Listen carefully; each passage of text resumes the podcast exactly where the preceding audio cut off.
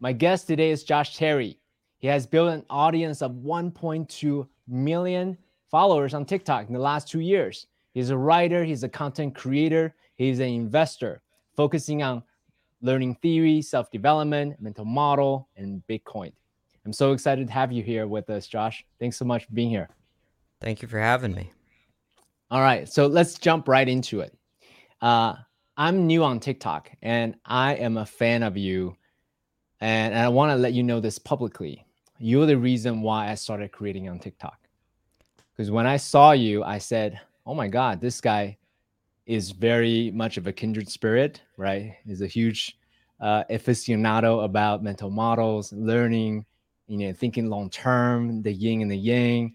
All right. So if he can, if he can do this, so can I. So thank you so much for inspiring me for being on TikTok. It's a pleasure. I'm really happy to hear that. That's that's wonderful news. So let me ask you this: someone who I, I know tons of knowledge creators, and they're looking at TikTok today as like, oh, okay, only kids are on TikTok still. So someone who is invested two years into doing this, what do you think makes it different than other platforms? Let's start there. Well, um, one is I, I think the discovery algorithm, from from a technical perspective, the discovery algorithm on TikTok is different. Um, it's seemingly a little bit more random and ADD, but I think it's really just more matching to how humans work, uh, which is we want to find whatever sparks our interest in the moment, and TikTok seems to be really good at that, and that birthed a bunch of new, you know, short form things as every other platform started jumping on this. And I think the result of that is a new form of expression and communication. Uh, you, you know, when, when blogs came out, initially it was an amazing opportunity. Well, first it was just hobbyist, but then it was an amazing opportunity for uh, people to, you know, build businesses, uh, you know, d- different ways to gain wealth, things like that. But then eventually it became oversaturated. And uh, a lot of people moved on at that point. But one of my favorites, Seth Godin, um, began making classes around blogging. And he said, it, it doesn't matter if you're going to get financial success with this thing, it's going to make you into a better human. And I thought that was amazing. It, it, he, he, he doesn't teach blogs as a way to get necessarily financial success. He teaches blogs as a way to understand your own thinking, to to clarify your own thoughts. And one of the aspects of, of blogging is it's it's in a way it's very short form. It's it's often short form to a length not much longer than than uh, maybe one of my one minute TikToks. I mean, I, I post my TikToks as blogs now, and the the TikToks are another way I think to explore an idea uh, in a short term way so that you can get more reps on exploring ideas. So as a as a personal exploration, I think it's phenomenal. Um, on top of that, I mean, if if you look at just a, a Gary Vee model of marketing, uh, the the standard Gary Vee model of marketing is go on the fastest growing platform and focus on that until it's not the fastest growing platform, then go somewhere else and uh, use that methodology as a way to grow. And TikTok's the fast, fastest growing platform. So there's a there's a, a, a logic to it from a marketing perspective as well. Um, but for me as a crazy artist, I I really like the fact that it, it gives me a chance to explore something in a way that if I want I can go farther. And if I decide that this isn't a route that I want to explore, I can just start a new topic. Um, it, it gives me immense freedom of subject material, I've noticed. And, and that, that's been a huge unlock for me because I'm a person who's interested in many subjects. I appreciate that. So, so there's a few different points. I really appreciate the way you answered this question. So, first and foremost, you said it's a self exploration platform for you, first and foremost and then the second is more on the marketing side and then the third is what was it again all right it's, it's a it's a r&d lab for you to explore different um, interests that you have because you're a polymath you have different interests and so forth Um, I want to do a quick call out. For me, people ask me the same question: Why are you on TikTok? What's you know what's the point of doing this? I would say yes, there's certainly a marketing aspect of it for sure, but 80% of my primary intrinsic motivation is to self excavate. Because I err on the side of thinking too much, not shipping enough. And this, to me, as you said, is the first and the third point that you're making. This is a way for me to synthesize my thoughts and ship and, you know, productize or package um, what is my current thought of the moment and then at the end of the year i can then look back and say hey here's a body of work. If there's any questions that you may have around something i can now uh, send them a video instead of having to answer that questions over and over again. Yeah I, I think this is uh, probably the primary benefit for me as well is uh, for people that are very exploratory creative uh, uh very uh, mental um, they typically, I guess, maybe farther on the neurotic end of the spectrum, high in creativity and openness, these sorts of things, they struggle often with the execution side. they have amazing ideas, they have amazing things that they could bring to the world. Um, I mean, that's actually what they're wired for is to bring new things into the world. That's that's the, their potential benefit to the world. But they struggle to, you know, connect that to the real world because they're they're busy connecting the dots and they get one realization and they go, "Oh my gosh, this is amazing. Let me go on to the next one." And you know, you you can't build a, a 40 year empire very easily uh, if that's the only thing that you do. And I think that TikTok is a really powerful tool for people like that because it's not that creatives aren't good at execution. They're they're phenomenal at execution.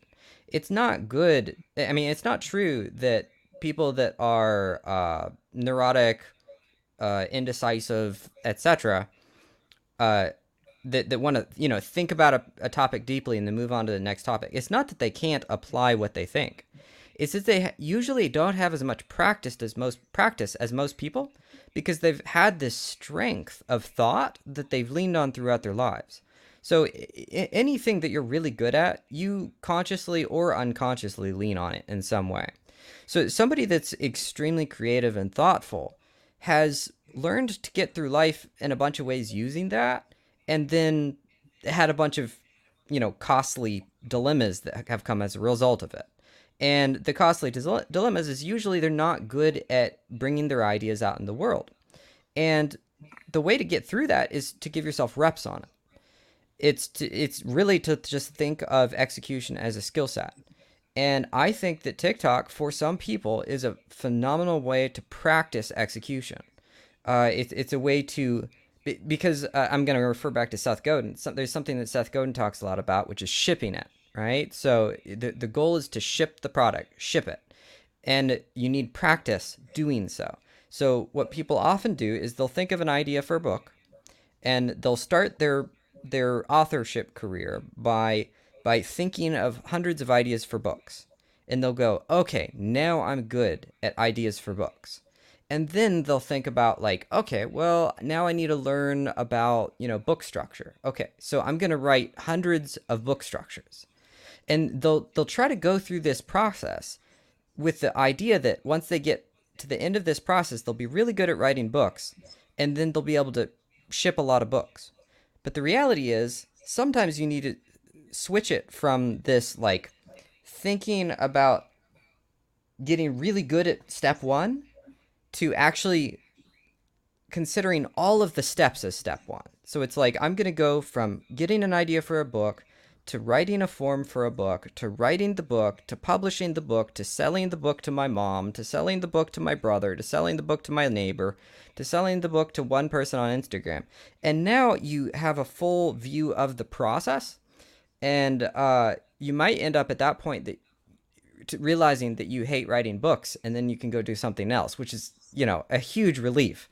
Uh, because otherwise you would have, you know, wasted decades of your life. But also, if you realize that you like it, now you go, okay, that's the process. Now, if I do that again, I can get better at that. And this is the, a very practical way to think, but very few of us naturally come to it. We we normally look at learning as something where we will come to it from a beginning set of fundamental reps that we'll work on, which will then give us permission to do the next set of reps. And I think that TikTok gives us practice going from an idea to a completed published pro to a completed published product faster so that we get a rep on an entire process of shipping something.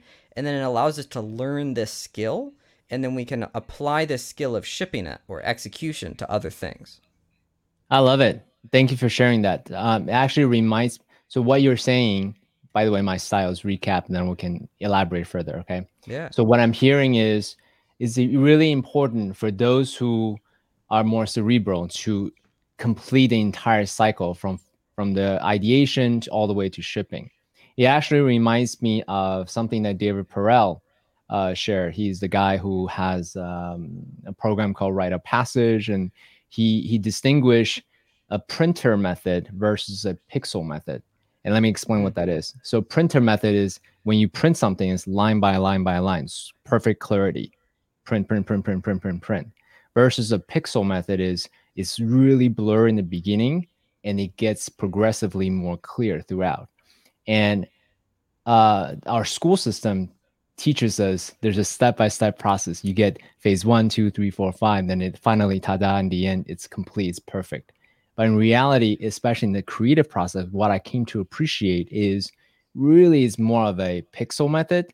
Now, if you have the a gift you get divine download, perfect first shot, congratulations to you. That's awesome. But uh, at least for the rest of us, uh, my experience is more of the pixel method. What do you think about that? I think it's great. So I, I want to break down real quick the, the good side of the line method. Because if we understand the good side, we can understand why we might not want to apply it in other places. So the line method comes with an assumption that we know what the hell we want to make. And if we just learn how to, you know, do all of the steps to get us to that thing, then we will have what we want. So, this method of learning the complete version of something is really useful. For example, in learning an ancient skill set that's been passed down for generations and has been optimized. So, if you are learning martial arts, it's really useful to have a teacher not put you in a fight the first day it's really useful to have a teacher set you down and teach you about your center of gravity and get you to just learn this process of, of balancing yourself, making yourself more stable. And, you know, maybe you would explore that for a week where, you know, the teacher just kind of pushes you on the shoulder and you fall over and you realize, oh my gosh, if I would have shifted my foot this way a little bit, you know, I would have been more stable. So that is a line by line process in the sense that you're not learning how to fight in studying martial arts that way at that moment. You're learning just this stability factor, which will make you better in fights, right? So, the reason why that's useful is one, it reduces risk. Um, because you know if you d- dive into a fight when you're, you're incapable, you're much more likely to get injured. But but two is you have a teacher that knows exactly where you're going. He's he's studied fighting his entire life. And he knows that if you learn these center of gravity ideas, then you will have an awareness that you carry through all of your other training. Yeah, this is the Noble Warrior podcast. So we use the dojo analogy quite a lot. So I definitely oh, appreciate oh, cool. the whole idea of going to the dojo, practicing, and I also have a sensei, have a master pointing out to you that this is uh, that this works. Yeah. Okay. So yeah, let's continue with that. So so if if you're if you're if you're learning your uh if if you're learning your skill set from a very skilled teacher, you can go into it almost blindly with a bunch of faith in the teacher and actually learn faster because he'll just feed it into you and you'll, you'll learn this one fundamental basic then you'll learn a second basic and then you'll you'll start stacking everything and you'll be very very good.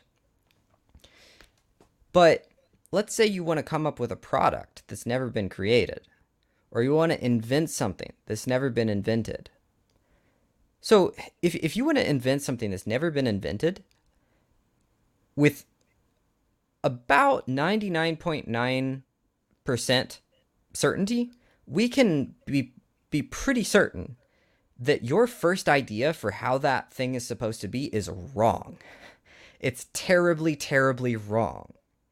So if you were say working on invention and you used this method of okay, so if I want to get to this new type of engine, for example, that I want to invent, and I know exactly how that engine is going to be. All right, now I'm going to, you know, I'm going to use the best material to make this engine. I'm going to use, you know, I'm going to study every element of this thing to make sure it's all good from the bottom up. Then now you get to wait 5, 10, 15 years before you find out that you had a terrible idea. And so it really depends on what type of thing you're working on. Uh, which which method you want to use. Whether you want to use a sort of uh, let's call it a vertical method, which would be the pixel method of like trying to figure out all of the steps, try all of the steps to learn about them, versus the horizontal method or the line method of trying to figure out the base level fundamentals and then the next step and the next step. And one last piece of this would be inside of, back to the dojo analogy. There's a point where you get you need to develop your own style inside of the dojo, inside of, inside of the martial arts. There's a point where you need to build an original skill set. And the people in martial arts that studied this horizontal technique of here's the first fundamental, here's the second fundamental, those people get skilled way faster than other people. And then they really struggle when it comes time to develop their own style, their own ability to improvise, their own way of moving. Somebody who uh, starts with that is then going to struggle with the fundamentals. There's there's almost always a struggle between these two things, and you almost always, if you go far enough in a field, need to work on both of them but if you understand what the strengths and weaknesses of the two ways of thinking and learning are, then you can figure out when to apply them. You can look at a situation and go, okay, this is a thing where I just need to have blind faith in the fundamentals and I need to just learn that thing and slam it into my brain and into my physiology and then I'm done. And then there's other things where you can spot it and you can be like, oh, this is a moment where I need to improvise and I need to go through the whole process to see what it's like and then rep on that so that I understand that, you know, I was an imbecile and this f- first idea was terrible. And I, I want to go through the 10th iteration to find the thing that's right for me. What kind of musician are you, by the way? Just, uh, just for my reference. I went to college for classical violin performance, and mm. uh, then I uh, became a music teacher where I taught violin, piano, guitar, voice, uh, music mm. composition, production. That's awesome. Okay, thanks for that. I appreciate that we can use martial arts and music analogies and book learnings and you know kind of mix them together. That's great. Let's go. Uh, circling back to your earlier point, you said um, first point was self excavation, right? Self exploration. The second point is this is where you know Gary Vee. This is where people's attention is going. Let's go down that rabbit hole just a bit. Um, I really like how TikTok provides a lot of engagement and therefore gives you real-time data of how useful the piece of content is. And from that, then you can, um, well, I mean, I'm 40 days in, right? So I can then navigate like, okay, how do I say this to really deliver the kind of impact and and and, and value that I want to create? So can you say a little bit more about how TikTok is a because I you are in other places too. You're on YouTube. You're on you're on uh, IG. You're on Twitter. I'm sure. Oh, then you have your own blog, right? So this is not the only place, but you're most active on TikTok. Can you say a little bit more about how TikTok generates that flywheel effect to, help you uh, find your voice, find the niche that you want to create value in? Yeah, and and additionally, TikTok drives my creativity on all the other platforms. So uh, TikTok is, is the thing that, that makes makes it more easy to, to do whatever else I'm going to do. So I, I think the main part of what you're talking about is, is the feedback element. Is, is that right? uh, yes, the feedback for for me. Why this is useful for me because then it's I get rapid feedback. Yeah, I can do hundreds of experiments every day. I, mean, I can do a experiment every day, and then I get feedback right away, and that's useful for especially for someone like me doing uh, these type of knowledge creation effort that I do. Yeah, I agree. So, it's it's really similar in the sense that it, it's it's a short form platform that also because it's a short form platform, all of the other interactions are sort of extrapolated out from that that that short form behavior. So the the, the comments, the uh, the trends, the uh, just all of the different discussions, they have a accelerated pace to them. So you know you can have a, trend go wild on TikTok in in a couple of days.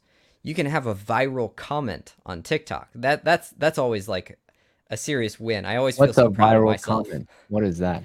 It's it's you know it's just a, a comment that you know gets to the top of the the the the page from so many likes, and it, and it's it's so funny because you know it's it's not it's usually not on your video. It's not on uh you know anything maybe that you have a a sense of relation to, but you get a sense of pride when you're like, oh yeah, I commented I commented something and I worded it just right so that you know everybody liked it and it went to the top like a Reddit page, if you will. Eh, That that feedback loop is all over the place on TikTok.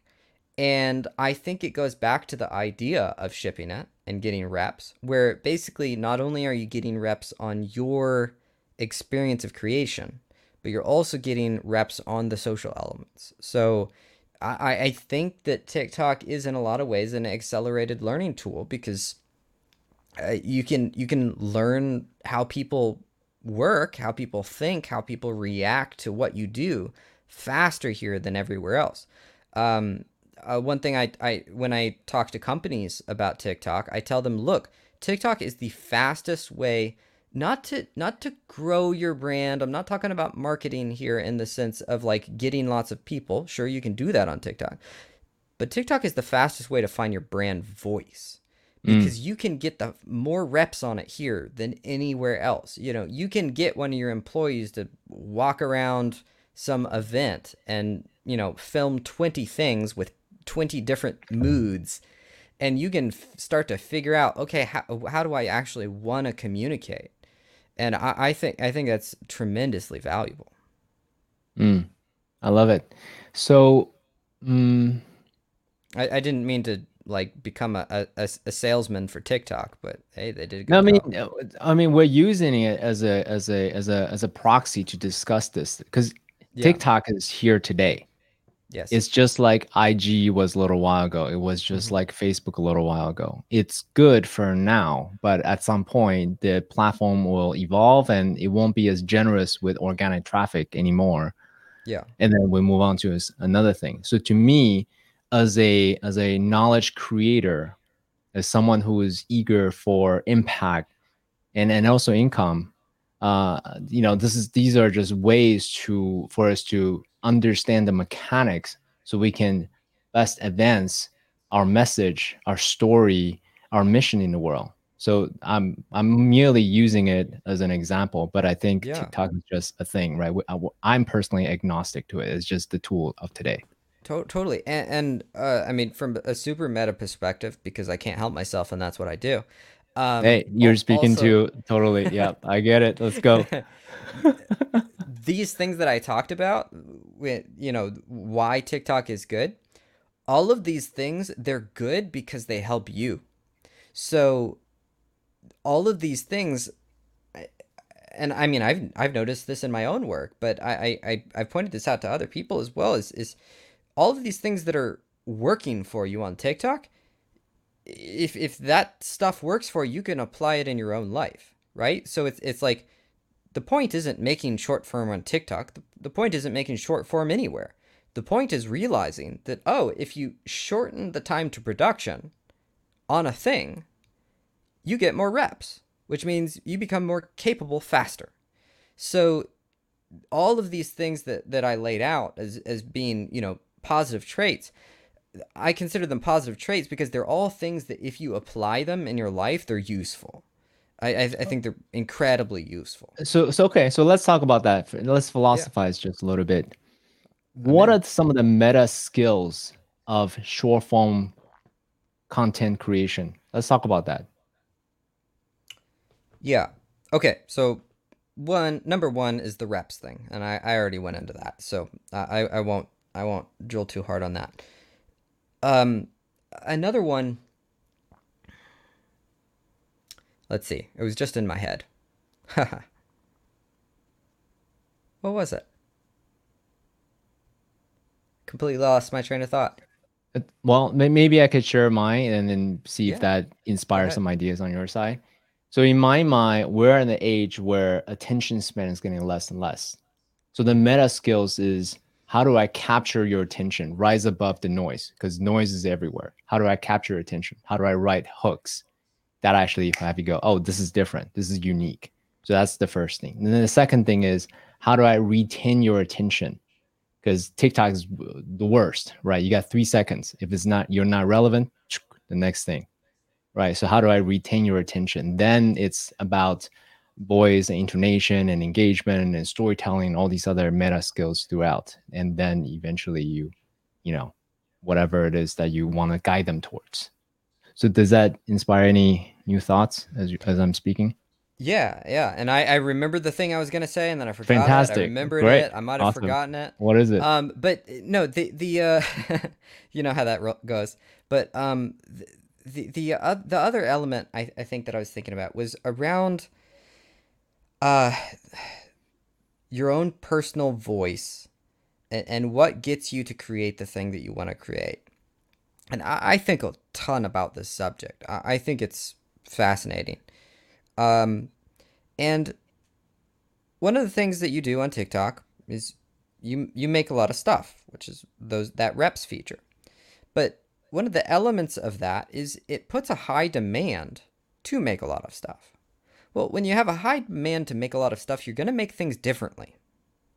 And one of the things you're going to do is you're going to start leaning on your strengths out of necessity. And I, I have a whole rant on on people not spotting their strengths, uh, which is, is basically like we're, we're biologically wired not to see our strengths because we're uh, imitative creatures. That's how we learn from childhood. So we spend our entire lives looking at people around us, comparing ourselves to them, and then we we uh, use that information to, to integrate new skill sets and and become capable of survival. And that's good and absolutely necessary. But also it makes us ignore everything that is unique to us because we assume that you know that's not necessarily going to make us capable of survival. So we we spend most of our childhood taking out the wiring of looking at what we could actually bring to the world that's unique. And when there is a high demand put on you, and I believe this is why a lot of self developments like encourages pushing yourself. When you put a high demand on yourself, you actually have to fall into your personal slots of capability. You have to fall into the pocket that works for you because you can't deliver, you know, 20 times the number of products than you're used to delivering doing it a way that you're bad at. You can only do that in a way that you're good at.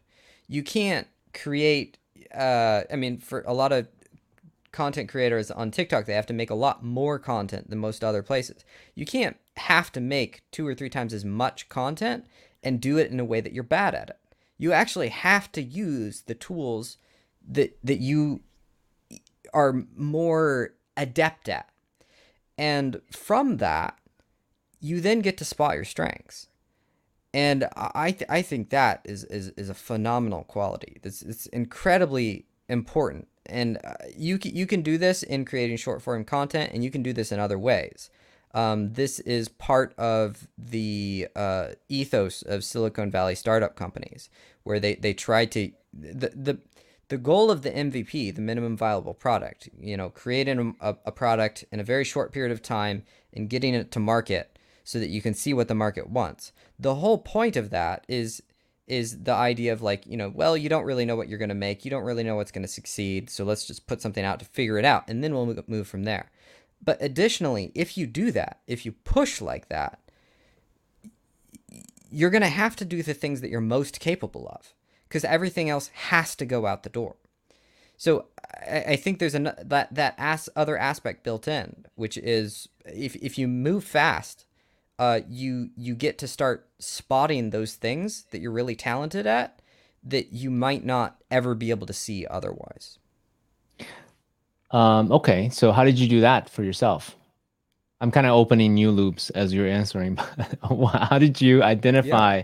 your superpower in the two years time? Was there a pivotal moment where you're like, oh, uh, people really like this thing that I do, or this tone that I use, or this character that I portray, or this topic that I talk about? Is there any pivotal moments in two years' time that will have you go, this is it, let me double down on that? Yeah, so it started far beyond that. So it it it's almost like it started working two years ago, right? Uh, I'd I'd say I started to spot my strengths maybe five years ago. Mm. Um, it's probably been at least five years, maybe a little bit more, that I started to really hone in and realize, okay, this is this is what I can do, and uh, that didn't result in me all of a sudden being, you know, successful and things working for me. I was actually a bit of a wreck at that that time of my life. Um, because even if you discover things about yourself, that doesn't mean you can do them. So a lot of skill sets when we discover something new, our old skill set is so ingrained that we can't apply it. So I realized, for example, that I'm super conceptual. And this this applies differently in different fields, but in, in music, one of the ways that it applies is in improvisation and composition. And sure enough, I had a really strong talent there. But I spent years trying to be technically good. And mm. that became my whole world was was trying mm. to be technically good. And I just I I beca- I came to terms, I started to really understand what my skill sets were, maybe five, six, seven years ago, something like that. But I'd already done music for five, six, seven years the other way. And I would try to apply these this new understanding of hey look you've got to let yourself be looser when you do this thing you you've got to be more improvisatory because that's you i would try to apply it and i would fail miserably because i would I I was so locked into the perfectionist mindset from all the old habits that I, I couldn't apply it. Mm. Two years ago, what I did was I I took a bunch of those discoveries that I'd made in other fields and I applied them to TikTok because I had no ruts in the ground where I was just so stuck uh, with on a certain specific path that I, I couldn't get out. It was it was a new thing for me. So I, I came with all of the past experience with none of the past bad habits. And, and and that's that's that's when things started taking off on TikTok was that. Got it. Okay. Okay, great. So what I'm hearing is also the ability to unlearn things, old patterns as well. There's there's a hidden meta skill that one needs to also do as well. Yeah. So yes, and also I didn't unlearn it, right? Um, I, I, mean, if, if I were to go back to music right now, I, I would do much better. Um, but but I, I didn't actually get to where I wanted to be in the thing that I was already working on. I actually did it by changing gears so that I could I could learn it in a new in a new way. And I think you can do this within a field, but but but this idea I think is important where it's not just about taking an old habit, breaking it down, unlearning it, and then and then using your new knowledge to uh, apply it to the same thing. Uh, I I think that's maybe one of the most difficult ways. I think the the accelerant is is is giving yourself you know a new place to play with information supported by the old stuff and I what prompted what prompted you it. to jump into TikTok? Because you started the end of 2019, if I recall correctly. Right? Yeah, so I yeah, didn't November want to do it at all. Huh? I didn't want to do it at all. Okay. Uh, a, a friend of mine convinced me, um, and I I'd made content for like ten years and nothing had worked, and I I was kind of discouraged and just wasn't into it anymore. And uh, a friend of mine just over and over again said, "Man, you got to get on TikTok. I I know you can do something here. Like I don't know what you'll do, but I I know that this is the right thing for you." And uh, and uh, I finally said okay, and I you know, downloaded the app at like 11 p.m. and texted them at you know 2 a.m. going, "Oh my god," you know, you go you go down a rabbit hole the first time you get on TikTok. You don't realize how addictive the thing is, um, and so that that was what I initially did, and then once I saw what a cool thing it was, I started making content, and it was the same terrible content I'd always made before. Um, uh, I I take you know full full responsibility for my, my content failing in the past. It, it wasn't good. Okay, um, okay. Hold on one yeah. second. Thank you. Yeah. What would you say is the, that makes the difference between the earlier stuff that you did on TikTok to mm-hmm. today? Like, what's the main difference? Yeah, it's very specific, and it happened all mm-hmm. at once. Mm-hmm. Um, so I, I I started to make this the old same old stuff, and uh I uh but but it wasn't like ingrained habits because it was just old things that I'd been doing. same thing just recorded in vertical format. And uh but throughout my life um is another story, but throughout throughout my life I'd been going through this process where I'd kept asking myself this question of what can you do? Like just what's within your capability? Not like stop trying to have this big old dream of the most amazing thing you could possibly do. What's actually within your capability right now? Mm. And what that started to do was make me give up on things that I was bad at. And I had made a bunch of music content on TikTok and I was personally researching uh, houses because I was thinking about getting into real estate investing. And I uh, saw something that I thought was interesting, and I thought, huh, well, I want to make a video about that. And I try, I tried to make thought content in the past about different things about my ideas. It didn't take off because I would look at a camera and I was terrible looking at a camera. I would, I would just lose my train of thought and I'd feel self conscious and just all of these things. And and you know the the self development narrative says push through it and be better. And it's like ah maybe. Um, I was terrible at it. And I, like I struggled in inordinately large amount, too much. And I did that for a long time. And when you struggle for something for years, like, do you really want to keep struggling at it? Not necessarily. So what I did was I gave up. I, I went, well, what if I don't look at the camera? And uh, and then uh, I started to do to film it again, and I was like, I tried to memorize the thing I was gonna say, and I was like, oh man, huh, I've been trying for years to memorize things. I'm terrible at memorizing things. What if mm-hmm. I read it off the monitor like a zombie?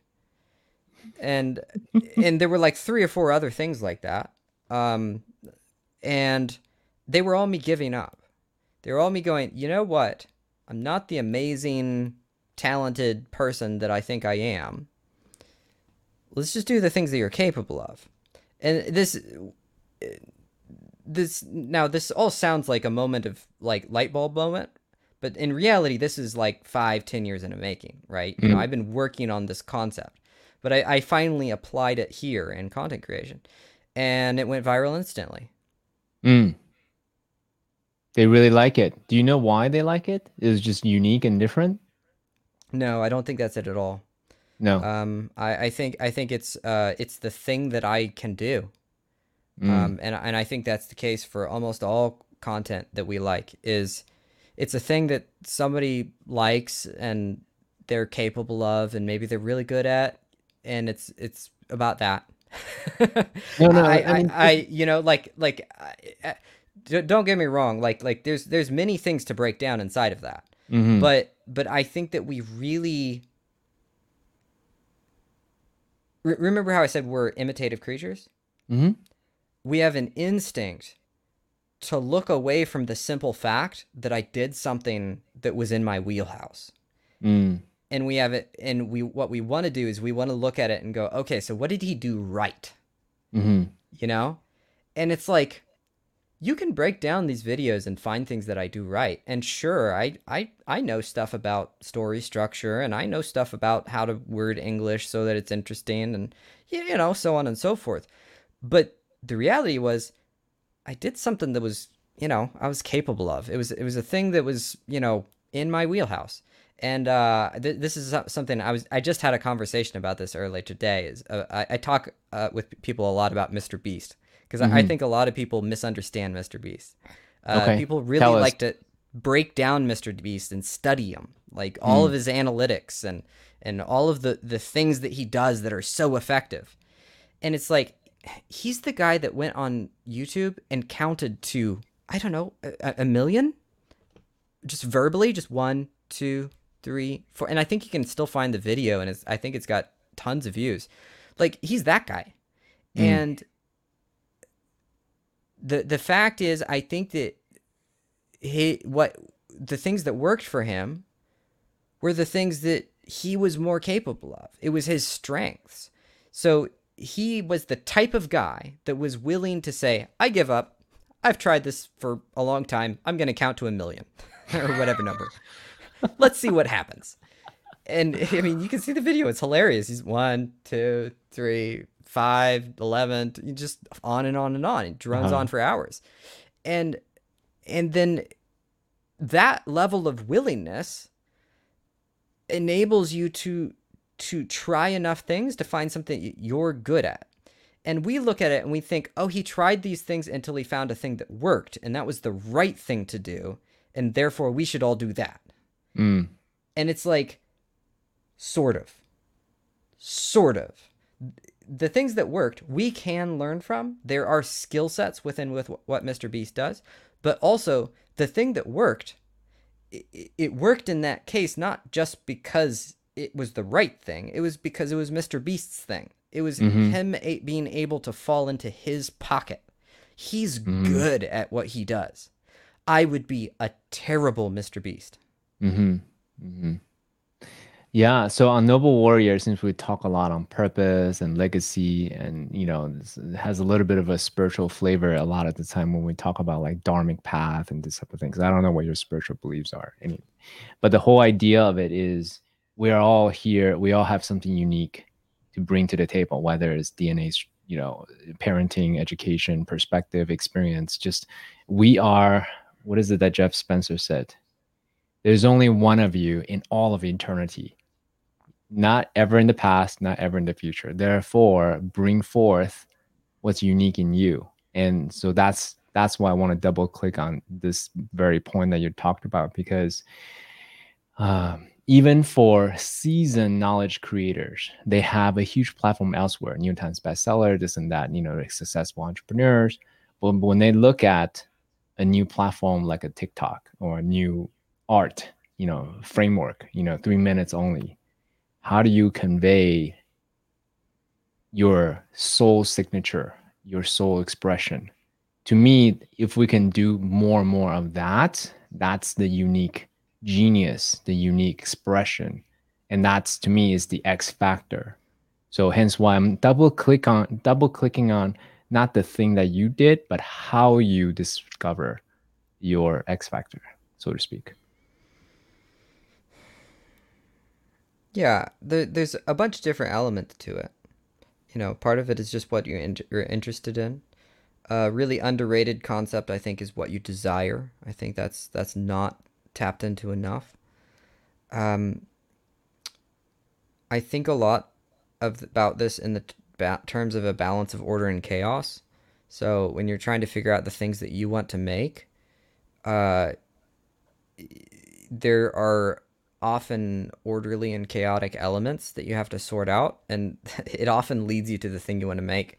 And what I mean by that is, for example, somebody that's like trying to find their niche um, or or their brand that their brand voice that kind of a thing, uh, they tend to try to you know find what's in in quotes right. They they try to you know go and and try a bunch of individual things, but they're not looking at themselves as a creative individual. They're just looking outward at all of these things of let's test this, let's test that, let's test that. When in reality, it's like we need to test you So if you are creating, let's take me for example, I have the same uh, camera angle most of the time. Okay, so if I change camera angles, what happens to my brain? Oh, well, I now have infinite options and I'm super slow. I I if if you give me a camera where I can put it anywhere, um, I will create much more slowly because I'll be indecisive about where to put the camera. So mm. it's it's a waste of time for me to do that. So I lock that thing into a piece of order where it's it's like, okay, that's a piece of order that keeps me safe.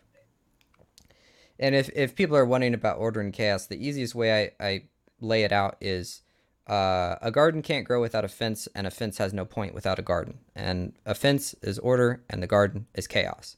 So there's these creative elements that you want to explore and create and, and just, just find all of the new things that could be. But at the same time, you can't do that infinitely. You can't do yeah. that in every way or it'll overload you. So the, the analogy of a garden and a fence makes a lot of sense. So that's why people say tell you to niche down is they they tell you to you know put bumpers on it so that you can explore inside. So I, am not sure if I'm drifting. Am I drifting away from your uh, original question here? That's okay. On this podcast, we drift a lot. We open rabbit holes. Sometimes we go into them. Sometimes we don't. And people complain. People don't complain. It's okay. It's part of the unique flavor of Noble Warrior. It's all good. Yeah. So actually, let me double click on sort of the metaphor on this podcast, we do talk about the creative energies, kind of like um, water, right? And, and water, you need you, you have rivers and river banks. The banks are your bumpers. You know, mm-hmm. how how can you channel this creative surge that you have within you to generate energy or what it is that you want to do, right? So you can create a dam or you can create this other thing or whatever it is that you want. So I really appreciate you talk about not only the creative but also the structure bumpers around it. Yeah, I, I think I think you were I, th- I think you were originally kind of asking around how can s- skilled creators that that already have done a lot of this stuff find their voice in a new medium? Was that that kind of where you were going with basically it? yeah. How do you how did you in the two years time find your x factor? Because 1 million yeah. 1.2 is not an accident. People don't just mm-hmm. all of a sudden you know and it, it is a slow burn. You didn't do it in 30 days yeah. right? You didn't do it in one one viral thing. It's you're really really consistent at your craft for two years. Mm-hmm. so i was wondering not the exact thing that you did but how did you yes. find that yeah. x factor got, got it yeah and and i yeah i did work hard um uh, uh thank you uh so I overproduced on set inside of set limitations. And what I mean by that is I created this set of orderly things, right? A, a, camera that was in place. Um, I read off of things like a zombie. You know, I, I used Notepad for crying out loud for for about half of this process. Um, I, I didn't even graduate to Google Sheets for quite a while. Um, and what I did was I, I had these things locked in place that I didn't care about so much. And then I gave myself immense freedom everywhere else. So, me, the creative, my first vi- video that goes viral on TikTok is a real estate video. Um, you, you might you might re- relate the, to this quickly, but a lot of people this might sound very strange. But but uh, my first thought was not happiness. My fir- first mm. thought was terror of oh my god, am I a real estate creator now?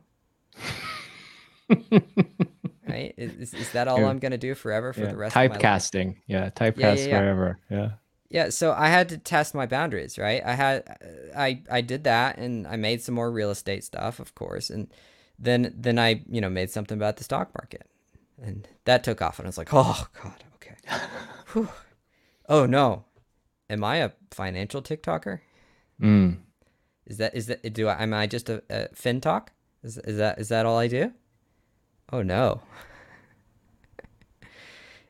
And then i made something about psychology. And that was the point where i started to loosen up a little bit. And i started to realize like okay no no no. This i can explore here. I have some freedom. So I had to give myself freedom. So I gave myself restrictions in places that I didn't care about. Camera angle, uh, performance of, of you know what I looked like on, on video, things like that. I just solidified, stopped thinking about it. And then I explored in the places that I wanted to. And uh, Jack Conte, the CEO of Patreon, I believe it is, uh, has, has a phenomenal video about this on YouTube somewhere. Before Patreon, uh, he was a musician in a band called Pomplamoose. And uh, he describes this as there we have boxes of things that we care about and boxes of things that we don't care about. And we can move really far in life if we solidify the boxes of the things that we don't care about and then optimize the boxes that we do care about. So when he was a musician on YouTube, he really struggled. Um, uh, uh, he, he, he and, and, and uh, his partner in Pomplamoose, they, they, they were not successful. They were not doing well. And one day he, he sat down. He was like, what do I care about? what do I not? And he's like, okay, I care about harmonies. I care about melodies, rhythm. Uh, I don't really care about form so much. Um, I don't care about uh, I don't care about what song I'm playing. Oddly enough, he realized, and he he had been writing original songs and producing those, and he realized he actually didn't really care what song he was performing. He cared about how the song sounded, the timbres, the, the the thing inside of the song was what he cared about. So he covered Britney Spears, and he became one of the first successful YouTube cover bands. Mm. That's a great story, huh?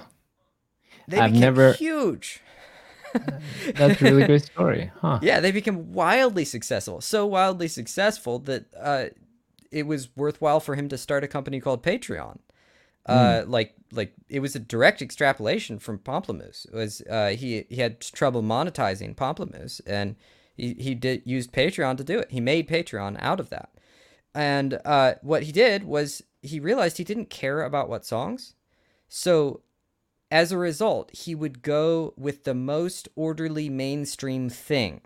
So it was the default mode, right? Oh, Britney Spears is popular. I'll cover Britney Spears. Solid. And for somebody that's super artsy, this on the surface sounds terrible. It sounds like, oh my God, I'm never going to cover Britney Spears. That's not my thing. It's like, cool, that's fine. Do you care what brand of guitar you, you use? Do you care what the timbre of your guitar is? Because there's some original songwriters that care so much about the lyrics and they care so much about the instrumentation. They do not care which guitar they use. They just don't. Um, there's there's something there's something that you don't care about or something that you're really bad at that you wish you could just let go of. And those are the things that you want to cement.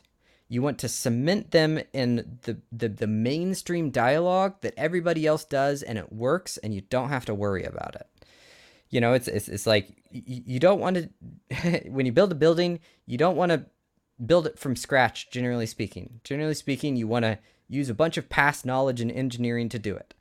And and so when, when you go to make your own creation you want to figure out these things that you really care about and then just let the rest of it go. And this is, i think this, this, this applies is, to any of the the bigger creators out there is is just just take take the thing the part that you care the most about in what you've done before. Maybe even that part that you know like was your your baby and just plunk that into your new creative endeavor but leave the rest up to just whatever works. No okay so let's double click on that. I i see a few creators watching um, our conversation right now. So let's unpack what you just said. I think this is worthwhile so double so reinforce your non-negotiables. You reinforce the thing that's that's that's so important for you. That's you know if you were to sell out on that, you'd be selling out your soul. But you know also be really cognizant about a lot of other things that you don't care about. So regarding let's say knowledge creation, uh, content creation, there's topics, structures, camera angles, right? Style, voice, tonality, let's just kind of help them out like think about some other things yeah. are there other things that we can help them think about yeah so i, I break it into these two chunks is i think mm-hmm. of it as stylistic limitations and logistical limitations mm. And I, th- I think a lot of people don't think about it this way. And th- what I would call stylistic is genre, tone, feel, subject matter, mood, those sorts of concepts. Sometimes color would in be, be in there. Color is one that could work in either one. All of these could they're they're just concepts, but but these these sort of uh, you know mood genre esque things, stylistic. That's one type of limitation. So you could be a person that says, you know what, I want to only make pop music. But then there's a lot of musicians that are like, oh my God, I, I could never just make pop music. I want to make country. I want to make blues. I want to make rap. I want to make jazz. Okay, so you get to use logistical limitations. How long is the content you create? What instrument are you using? Where are you located? Uh, like, you know, how long do you have to build the thing? all sorts of things. And what I found is a lot of people give advice around stylistic limitations Mm-hmm. because that works for the majority of society. The Mm. majority of society, uh, psychology wise, are on the less creative end of the spectrum. They're more on the practical end of the spectrum. Mm. The, the, the creative mindset is a minority mindset. So this advice of niche down by locking in on you're a country artist that works so well for somebody that is less on the creative end of the spectrum for somebody that's farther on the creative end of the spectrum that is torturous it's it it feels it makes them actually feel useless because hmm. their real offering is basically new styles, new ideas, new moods, new genres. That's actually what they have to offer the world. So they often feel useless when they niche down that way. But there are so many creative people that you can give them a roll of duct tape, a banana, three toothpicks, a, a couple bricks, and a log and some matches and tell them make something and they'll be like, "I'm on it. I got this." um, okay, so all right, let's shift gear a little bit. So now that you have a sizable audience, what's the vision? What do you plan to do with it? I know that you're really solid, you know, honing on Bitcoin. So you're doing projects in the infrastructure side of things. Uh, is that your infinite game? And if so, how do you tie this to what you're doing here on media? So Yeah, so I think Bitcoin is a solid infinite game. I think that's that's one of them. I really care about uh, what's going on there. I, I, I honestly believe that there's elements of Bitcoin that can help the world. Um, it's it's a it's a phenomenal thing. So yeah, I'm I'm working on a Bitcoin mining project there. Uh, uh, Bitvolt is what it's called. So uh, that's something we're trying to sort out, and uh, I I'm really excited about that. Um, and then on the other side, sort of on more on the personal development side, um, I'm going to be publishing a book. Um, oh, would I? Would you like to be the first podcast where I tell the title? Let's do it. I think I think that would be today. yes, today's Um, the day. Here's Yeah, yeah. So the do it. title of the book would be uh, "Pull Back to Push Harder: The Competitive Edge of Strategic Rest." Mm, and it looks at a, a lot of self-development stuff through the lens of order and chaos of this idea of like putting boundaries on things in order to perform better. Uh, putting boundaries on things in order to enable better chaos if you will. Um, so yeah it's uh, in the finance world bitcoin is what i'm super excited about. Um, in the self-development world i'm really interested in these ideas of, of you know establishing order, balancing order and chaos, learning to become dangerous. Um, those those are two of the, the main spots, and then also I'm building out a creativity workshop uh, that I'll be launching again pretty soon. Yeah. How how does all three? What is the common? Den- I mean, obviously, you, the human being, is the common denominator. But what's the thematic common denom- denominator between Bitcoin, creativity workshop, and helping people finding strategic rest? Honestly, How do you tie them chaos. together? Huh? Order and chaos, honestly. Order and um, chaos. Got it. yeah, yeah. So I, I, I'm really fascinated by this, and I'd, I'd like to write some articles about it down the road. Mm. So let's let's see where do I start? So so creativity, uh, we actually talked a lot about the, my my theories of creativity in in this this conversation around around you know content creation, which is is you want to learn how to establish limits, but you want to learn how to do it in a way that enables you, not that feels constricting, right? So the way a lot of people niche down, it, they struggle with it, but there's ways to niche down that actually feel empowering, right? So uh, my my overall philosophy there is benevolent order enables positive chaos. So when when you're establishing order with the, with the right intention and in the right place, it makes things better, right? If you think about the garden and the fence again, you know, the, the, the fence isn't there to make the garden feel constricted. Mm-hmm. it's it's there to make the garden feel safe and abundant, like it can it can play and grow, right? And uh, I believe that is a phenomenal way to approach creativity. Um, inside of uh, let's let's flip it to technology. Inside of Bitcoin, Bitcoin is, I think, a fascinating extrapolation of this because uh, Bitcoin, uh, for one, is a very orderly, dumb technology. Mm-hmm. It's, it's something that does a couple of things really well constantly, mm-hmm. and it mm-hmm. just keeps doing them. But the way it does it is by harnessing chaos.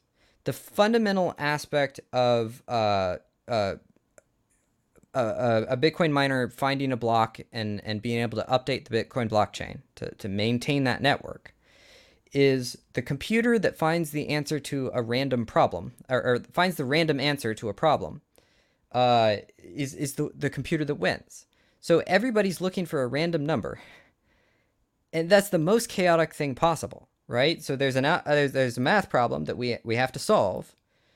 And the way you the only way you can solve is by trying random numbers. This is the most stupidly chaotic thing imaginable.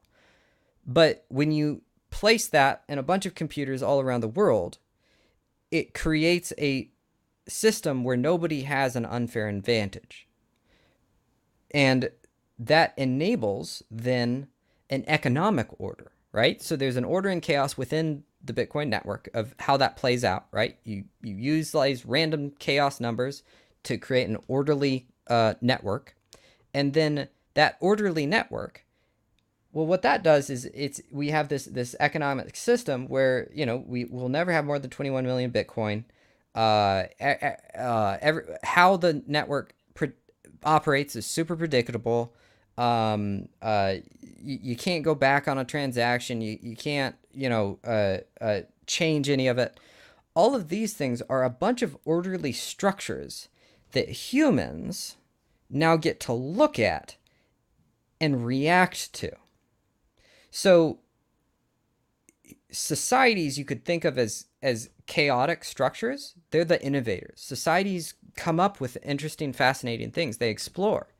But they need structures to do it off of. So this is why in times of, you know, really good rulers that ha- and really good laws, societies developed and and and operated really well. But in times of unpredictable rulers and unpredictable laws, societies done really poorly is because those are those rule or those rulers and laws are structures that enable all of the innovation and exploration. So to me, Bitcoin is an economic uh, manifestation of order that enables economies to play in a more predictable environment, which makes that I believe them able to go farther them able to experiment and innovate farther than they would in any other way. Mm. You know, actually, uh, let's put a pin on that just for a moment. I, w- I will follow that with that question. But uh, I'm curious to know when you write that book, The Strategic Rest, how do you deal with your own burnout? And one of the things that we hear people say a lot we teach what we need most.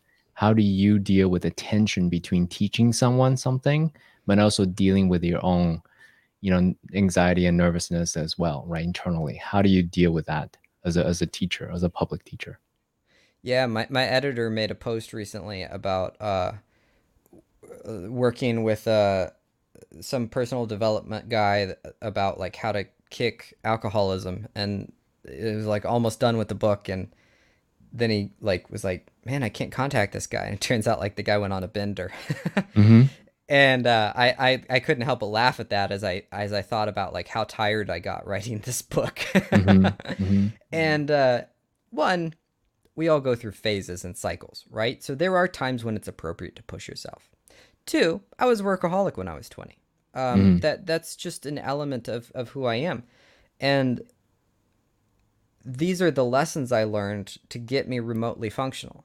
And by remotely functional, I I I mean that's really good. You know, for for for somebody to get somewhat functional is awesome, right? So I feel like I got myself to a place where I, I'm performing, you know, at a level that's beyond what I've ever performed at before. I'm very happy with that. You know, like that's that's that's something. You know, and there's many ways I could learn to perform better. There's many things that I still struggle at, but as I wrote this book, it was fascinating because I felt like it was reinforcing everything in the book. So I would start to write the book, and then I'd get to a point where I'd made some good progress, and I'd get excited, and I'd try to write more, more than I should in a day. And then the next day, I'd be so tired and so sluggish, and I'd be like, "Man, I was just writing about how you have to like limit your enthusiasm on something in order to You're, you you're know, in your maintain." personal development accelerator as you're writing the book. Yeah, yeah. Yeah, and it got really kind of validated everything because I mean, yeah, sure, I got tired occasionally, but in reality, I wouldn't have been able to write that book if I wouldn't have learned the lessons in the book. The the the lessons made me the type of person who could write a book. And uh that I'm very happy with. Um but but yeah, I, I had to really be present to the things that I was I was talking about um as I wrote the book because uh, I mean, and I'm I'm guessing you relate to this. Another thing of people that are you know interested in these ideas, they often want to share them with other people. They, they often have a, a really strong desire to share these things and, and and teach and help others, and that that can flatten you.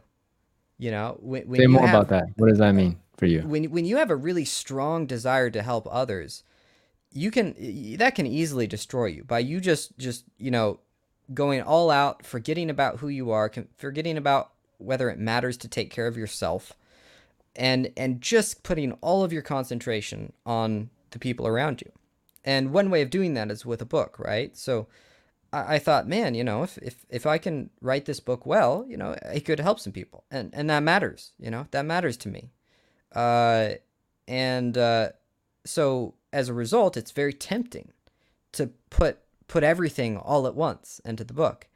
And the reality is that won't get you a good book. The- do, doing it Mm. that way won't get you the product that you want, and it won't get pe- give people the help that they want. And so That's a really interesting point. Why did you say that? Well, um, it's like killing the golden goose, right? Mm. So, any anytime you're helping other people, you are taking something from within yourself and you're giving it to them. And so, if you use the analogy of the golden goose, let's let's say you I mean this this might get weird, but I, I mean you you give them a medicine that makes them lay too many eggs for that that goose to function. Well, now the goose is going to die, right? So there everyone has an amount a, a pace that they can work at. And that pace can be developed and accelerated and strengthened, so on and so forth. But everyone has a pace that for that time in their life they they need to understand and, and work at. And if they go over it, they'll just drain themselves and perform worse. So a big aspect of, of what I've been talking about um, is how if if you if you are super desirous of helping others, you're super ambitious to push your thoughts out in the world and and and just uh, however you want to help, however you want to be better. And and it might not be helping, it might be competition. Whatever it is, if you have this strong desire to push forwards and accomplish on a, on a powerful level, if you don't limit it in some ways, you'll get a worse result. So if you can pull back and, and say, you know what, this is how much you're going to do today. And no, you're not a weakling because you did didn't go farther. You're actually strong because your instinct is to push harder. You held yourself back. If you hold yourself back like that, then what that does is it fills you with energy and it and it fills you with a type of tension that makes you want to spring forward again, right? So people that are really excited to go act out in the world, people that that want are ambitious ambitious for example, sitting on the beach doesn't really relax them. It makes them almost jittery, right? Whereas it's like, all right, all right here we go. I'm, I want to I want to go do this thing, and that's good, right? Now, on one hand, you need to learn to relax a little bit, but on another, if you have these things that you want to do in the world, and you can pull back and sit on the beach for a little bit, where you pull back and say, no, all right, this is the limit of how much I'm going to do, then you're going to build up this energy that makes you excited to take the next step. And over and over again, I see creators and passionate people and ambitious people who have such ginormous dreams chase after them and get less and less enthusiastic over time because they're trying as hard as they possibly can and every step their lightsaber is a little bit heavier every mm. step they're just a little bit more drained but if instead you recognize your dreams, you recognize your passions, and you say, okay, I see you, I see what you want to do. Now, what's a small, tiny thing you could do that would make yourself better, that would make yourself into the type of person who could do that thing? And you go do that. And then your brain says, oh, but I could take these other five steps to get towards that thing. And you go, no. You already tired yourself out. Stop. It's like overtraining in the gym stop, take a break, pull back, wait, recover, learn from the experience. And then you go, oh, now I'm really excited to do the next step. And mm. maintaining that energy, that excitement, the hope, and particularly the desire to move forward, I, I think that's that's one of the fundamentals of success. Mm, I like that. This is um, counterintuitive to what everyone else is saying, right? Hustle, David Goggin, right? Definitely go out and, you know, tame your inner bitch. This is the the, the opposite of uh, his advice, yeah. right? Yeah, so I I've actually really liked David Goggins. He's mm-hmm. hilarious. Mm-hmm. Um, he's a, consider, he's a special he's a special human for sure. Yeah, so I mm. consider his philosophies to be the flip side of the coin to this, mm. or this is the flip side of the coin to David Goggins. So uh, earlier I was talking about um, stylistic versus logistical limitations, and I said that uh, you know creatives tend to prefer one type of limitation, and then uh, people that are uh, on a more practical end of the spe- spectrum tend to like other types of limitations advice is contextual and based on psychology, right? There's there's things that help some people and things that help others. And so I think there's a very large portion of society that really needs David Goggins' message right now. And it's the best thing they could possibly hear. And I think there's another subset of society that will that can hear that message and destroy themselves by following it. Just absolutely wreck their lives because they're the people that already want to push. They're already pushing as hard as they can, and they've been doing it since they were born. And what they need to do is stop. So I I love David Goggins actually, and if I were to have followed his advice, uh, it probably would have destroyed me because I was already wired to do that that type of thing. That I had that desire to push. I uh, I, I didn't have things that, that were telling me to, to hold back. I had things that were telling me to push forwards. So I, th- I think it's incredibly valuable advice, but I think it depends on the person.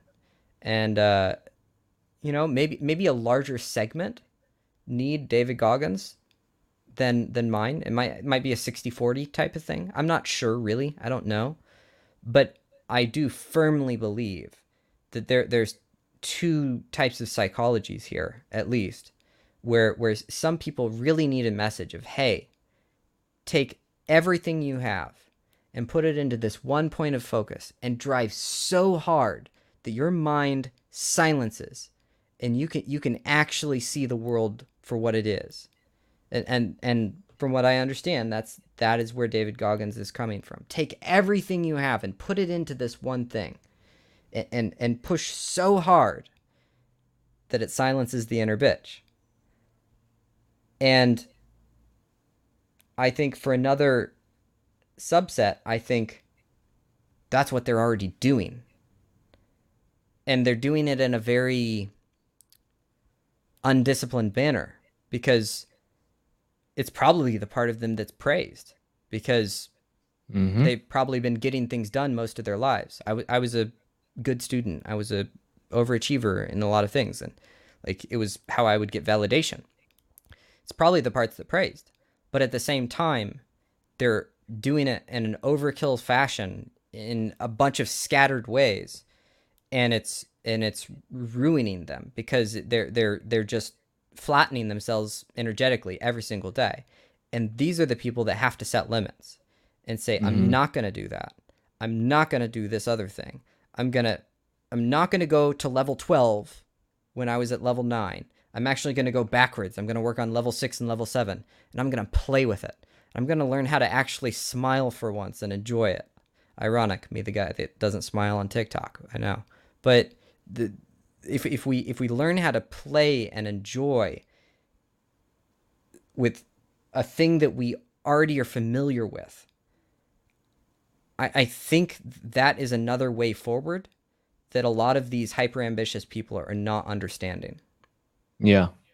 As you're speaking, a visual comes to mind. So on Noble Warrior, we talk about the yin yang sign a lot, right? For those who are typically inactive, they don't take action, they think too much, right? Or they get lazy or complacent, whatever. David Goggins' advice is great. Get you to action so that you can, um, you know, get going, get real data.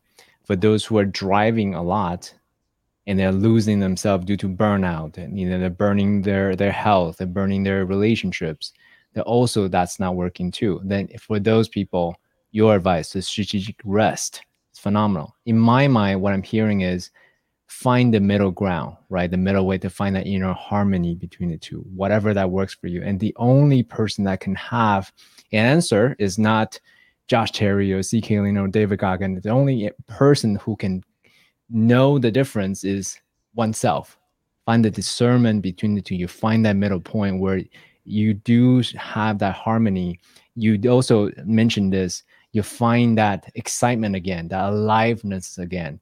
Then you go. Otherwise, something is off harmony, and you need to take some action somewhere. Is that a, a accurate recap of what you just described?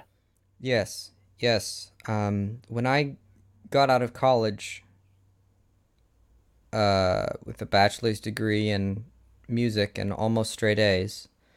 I got a job doing manual labor where I stared at a white wall every break, and it was a relief.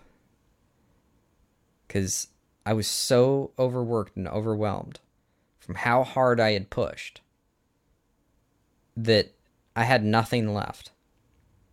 That didn't make me a better musician it, it didn't make me a better musician to, to push that hard. Because you can't push that hard constantly. Right?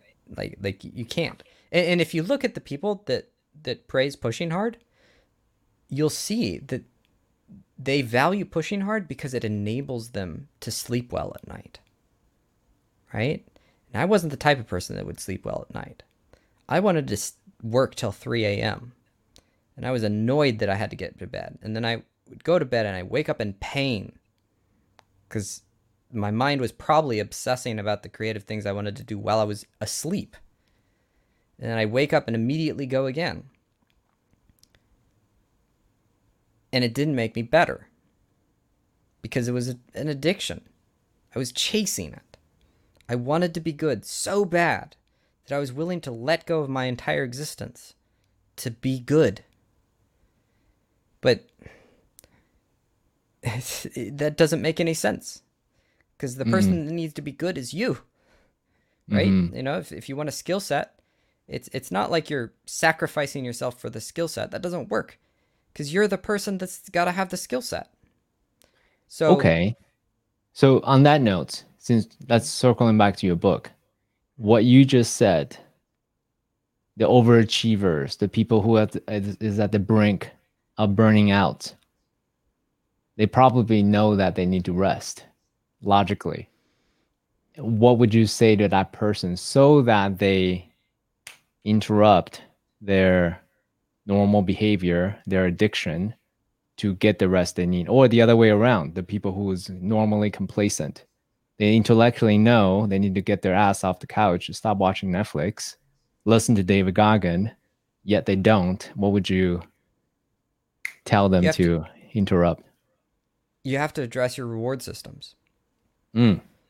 So, if you're a person who is just pushing and on every avenue that he can, and you're you're just addicted to pushing, and you're overworking everywhere. Your reward systems are firing in such a way that you believe that you are a good person if you do that. Some part of you. Uh, some part of you thinks that you're more likely to survive. Some part of you thinks that it's the only way to be loved. It's the only way to be successful. Whatever it is, there's something. There's something there that makes you think this is the way. And if you stop, you will feel immense guilt and shame. You will feel like a bad person. You will feel like a sinner to sit down and take a break. You, you will feel like a sinner to take a bubble bath because it means you failed according to your mental wiring. And it sounds nice to say, oh, well, you need to flip that and figure out that, you know, oh, that's not the way it is. And you need to teach yourself how, you know, how wonderful it is to take a rest. And that's not realistic. It's very, very hard to change your wiring. What you have to do is you have to learn to sit with guilt. You have to realize that you're going to sit down in a bathtub and take a take a rest and you're going to feel horrible. You're going to feel like you're a terrible person for sitting in that tub and taking a break. And um, that's your job. Uh-huh. That's your job is to endure that emotion. And the reason why mm. you got to do it that way is because you're an ambitious person that has spent your life learning to be wired to overcome horrible things. Mm. And guess what? The emotions that come up when you rest are horrible. So now it's your job to endure them. Well, now your wiring is rigged so that sitting with that guilt is a triumph.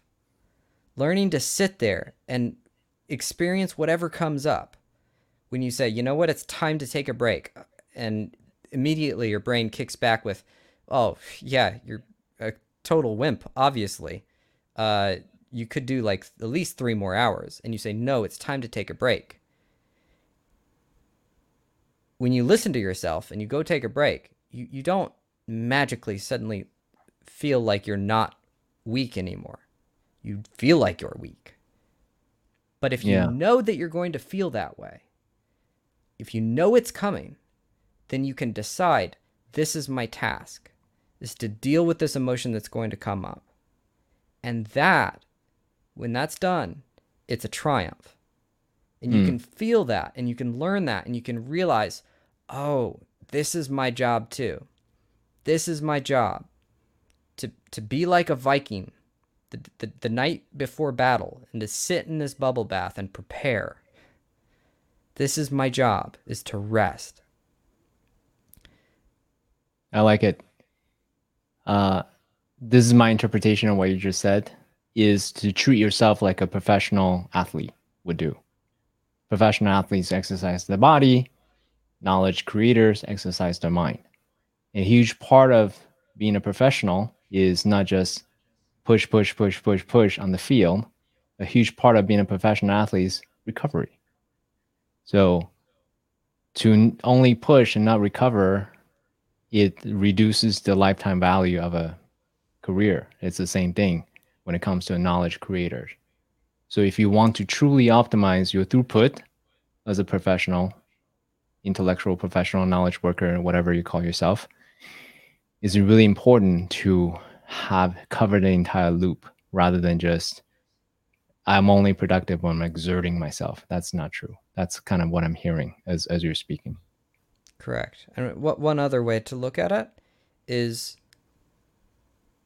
to go after a thing that you want without limits is what a child does. A child says, I want it. And we we often fool ourselves into thinking that we're accomplishing great things because we're trying really hard. We're working really hard, and we've been told that it's noble and good to work hard. But the thing is, is you're working hard just all in service to this thing that you want, that you're chasing after. And that's what children do. People that are responsible for children, people that are responsible for for their their family and the ones that they love, they tell them to go to bed. And I, I think that's the difference is it's it's basically to parent yourself, to, to be the adult that says, all right, yeah, you've got these ambitions, but also you got to pay your toll bill. You, you gotta you gotta go and eat a decent meal, and you, you need to you know you need to go to bed, take a break, and then go go have some fun. And I think that's I think that's I think that's the adult thing, taking responsibility for yourself and and caring for yourself. As you as if you have responsibility over you and you need to care for yourself. Mm. thanks for that. So as you're let me circle back to being a tiktoker your journey of 1.2 million follower. There's probably a lot more meta lessons because i'm already 40 days in i'm already learning i've had my first troll you know, congratulations to me. That was awesome. I love it. Nicely done. It Means you're yeah, winning. And and I also notice how uh, seductive it is. The social media, you know, followers and likes and so on and so forth. Right. So so what are some of the journeys or insights that you have shifted on your way to 1.2 million that you could share with us? Turn off notifications. okay. All right. And Why? Uh, Why? if, if Why? I if I would change anything about that, looking back, I'd say turn off notifications preemptively. Don't turn mm. off notifications when they're too much to handle. Mm. Turn off notifications when you when you go, oh yeah, I could see how if this got a little bit more, it would be too much to handle. Turn it off then. Mm. Um, why? Because uh, dopamine streams, right? So you know, it's it, it's just notifications can get you stuck in the in the the dopamine loops. Um, but additionally, uh, we were talking about feedback earlier. Too much feedback is problematic. You mm. still need to be a person who can say what's on their mind and, and create things without too much uh, interference from others. So uh, you have to be willing to, you know, set all of those notifications aside so that you can um, think for yourself and, and, you know, decide, you know what, I want to make this today. Mm. Okay, so got it. So you don't have a social media manager. You you just turn it off. You and then you create from what's alive within you. I mean, I th- I think that's a, a really good first step. I I guess probably the next would be st- start to make connections. Um, I I don't have a social media manager, but I I, I do have people. I have somebody that works for me now. Um, I have people that I'm working with. Um, uh, like I'm I'm getting help with video editing, different aspects of it. Uh, um, somebody that's that's working on sponsorships, various elements of this. Uh, just as it grows, you have to realize you're not going to be able to do it all. Um, again, it's it's it's about setting those limitations and going, you know what, like let's figure out what part of this you know you're going to be really good at and, and hone in on that. And and there's there's so many things uh, in this process of building out uh, a, presence like this that uh, as, as I look at it, I'm, I'm like, oh, I shouldn't be doing that. I shouldn't be working on that part. That, that would be a, a disservice to myself and and the people that I create content for. I somebody else should be doing that. Um, so more and more, you you have to think that way. I think. What what? So what's the dream? Is the dream to potentially launch your own Discord? You know, your investment. Uh, what do you call those?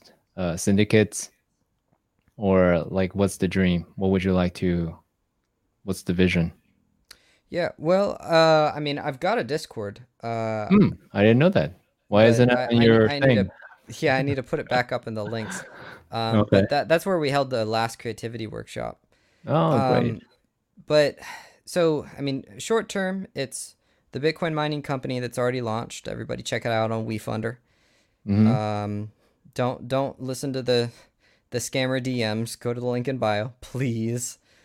Uh, then uh, the creativity workshop and um, the book. Like those are the main focuses right now.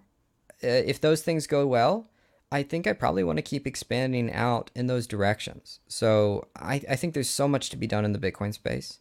Mm-hmm. Creativity has always been near and dear to my heart. So I, I, would I would love to explore you know different ways to to teach people that and to explore that. Um, and then you know if, if this book goes well, I'd, I'd I'd love to do another um, and and another after that. I I, I think I think I could go pretty far there. Um, uh, and over, over time, I think I think doing some sort of uh, retreat, um, collaborative workshop type type of thing I think is probably in my future. But but Bitcoin creativity and and self development through order chaos being dangerous. I love it. I, th- I think that's that's my wheelhouse. Are there new technologies that you're paying attention to regarding creativity, self development, or Bitcoin? Things like so, for example, things that I pay attention to recently. I came across a really cool neural feedback hardware that's wireless you can actually you know track you know how your brain works and it has a positive neural feedback loop right so as a biohacker i love that kind of stuff so are there technologies like that where you're paying attention to that's you know helping creators or being more creative or you know things like that i'm really interested to experiment with that stuff over time um i i haven't in that particular arena but I, you perked my piqued my interest when you said that um, I, I, mean, Bitcoin itself, right? Mm. That's that's a still a new technology, and uh, that's that's a, a big place for my attention. Uh, beyond that, um, is there a place that you hang AI, out on the on the on the social web around Bitcoin? Like we can, you know, uh, should, I mean, Bitcoin Twitter is pretty fascinating. Um, there's there's a lot going on there. Um, and then the the three defaults that if, if people are asking about Bitcoin, I, I generally point them towards Anthony Anthony Pompliano, uh, Michael Saylor, and Robert Breedlove. Um, oh, and a YouTube channel, Antonop, I think is how you pronounce it. Mm-hmm. Um, and, and, then I've got a little uh, Bitcoin course um, that c- could be found around. It's very uh, nicely done, by the way. Oh, thank you. Thank mm-hmm. you. Yeah, I, I wanted to experiment with a different format. Like I, I, I decided, well, you know what? I'm, I'm just going to make a course that's like TikToks and see what happens. And mm-hmm. I got a lot of compliments. A lot of people liked it that way. Um, yeah, it's short. It's simple. It's yeah. very. I mean, you can do it in I don't know, 15 minutes or something like that. Super yeah. short. Yeah. Yeah. It was. It was. I, I'm I'm happy with how how that worked out. Uh, and then uh, I'm really interested in AI creation uh, or AI assisted creation. I think content creators in particular probably could could benefit incredibly from there. Um, I am, any specific platforms that you pay attention to? What's AI um, creation for content creators? What is that?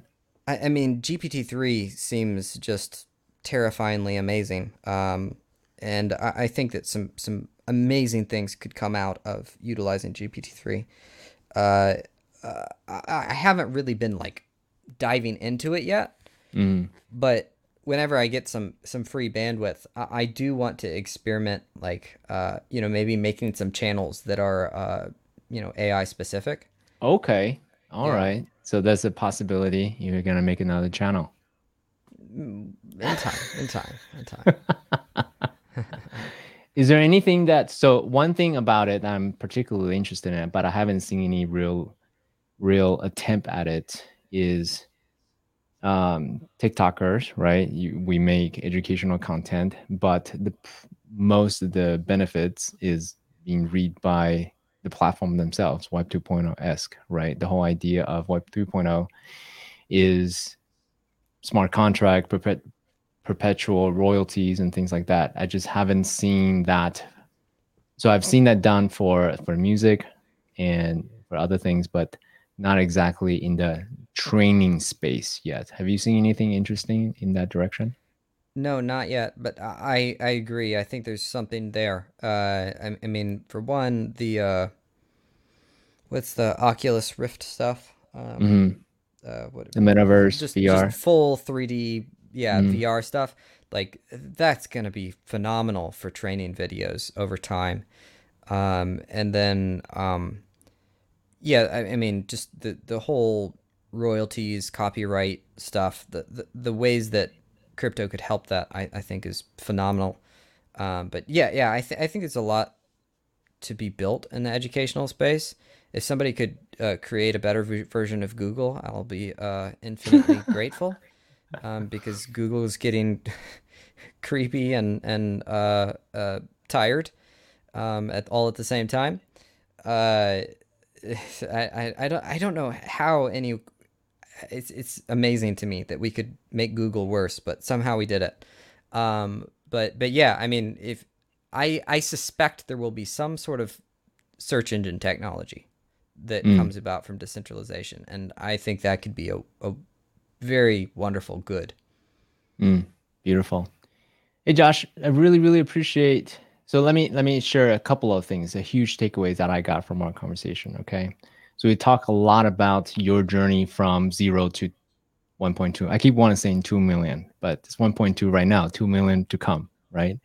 A huge part of our conversation is how to find your voice by being consistent, showing up, and leaning into your unique strength and let go of everything else and then keep testing different approaches and at some point a platform like tiktok would be able to garner uh, and send audience that is a good fit for you. That's a, w- one. The second thing that we talk a lot about is strategic rest. We gave all kinds of different metaphors the garden and the fence or the yin and the yang right? Talking about david goggin as a way to find the inner harmony to do that and do that well. Uh, what else? We also talked a little bit about your creativity workshop, um, your Bitcoin uh, mining projects, how you're bullish about it, and your Yeah. book. Is there a, a website that you want to send people to, or just Josh Terry Plays? Um, there's joshterryplays.com. I'm slowly building that out. Uh, we've started a blog on there, and uh, eventually I'll have a lot more stuff on there. Um, besides that, yeah, just Josh Terry Plays across all the social places. Uh, oh, Beautiful. and the Josh Terry Plays podcast. Yeah. Oh, that's right. Yeah. Um, you want to say something about your podcast? Because that's a different art form altogether. Yeah. We didn't even talk about that. So you want to say a little bit about how that differs from looking into the camera, deadpan style, to podcast to live. You want yeah to just brief briefly I'll, I'll say i mean basically what i've realized is is there's so much of a strength in tiktok that i, I need to bear down on it um a little bit so I, i've i've kind of I, haven't released new episodes uh in, in a little while in the podcast but i mean there's great stuff there uh the last one i had i think was uh, uh robert Greene Robert Greene. uh was great um uh, yeah already, already had some awesome stuff there um, and I'm looking forward to doing more. Um, but just for a little while, I'm trying to hone in on TikTok. Mm. Uh, in in terms of podcasting, uh, yeah, it is a whole new skill set, and I, I definitely like tried to come at it with the the the uh, approach of the the the righteous imbecile, right? You know, like trying to just like, okay, well, it's a new thing. Let's let's figure it out. So, uh, you know, it's growing. I'm I'm learning, and uh, the last couple episodes I've been really happy with, and I'm gonna start experimenting with some formats. I'm probably gonna write some essays and read those off as podcast episodes and Mm. try some different things. Um, but yeah, I'm I am not abandoning the podcast. I, I definitely want to build that out. Well, from a fan to you, from one podcaster to another, I really uh, so I listened to the last one with Robert Greene. It was really excellent. You ask really great Thank you. questions, have really amazing space, and I believe got something new out of Robin Green, which is in itself quite an accomplishment. Thank you, thank you. He's he's an amazing writer, and uh, it's it's uh, it was a pleasure to have him on. He's is man man of brilliance for sure. All right, Josh, I really appreciate being here on Noble Warrior. Um, looking forward to our next chat. And until then, guys, go buy Josh's new book and take his workshop. Pleasure to be here. Thanks so much for having me.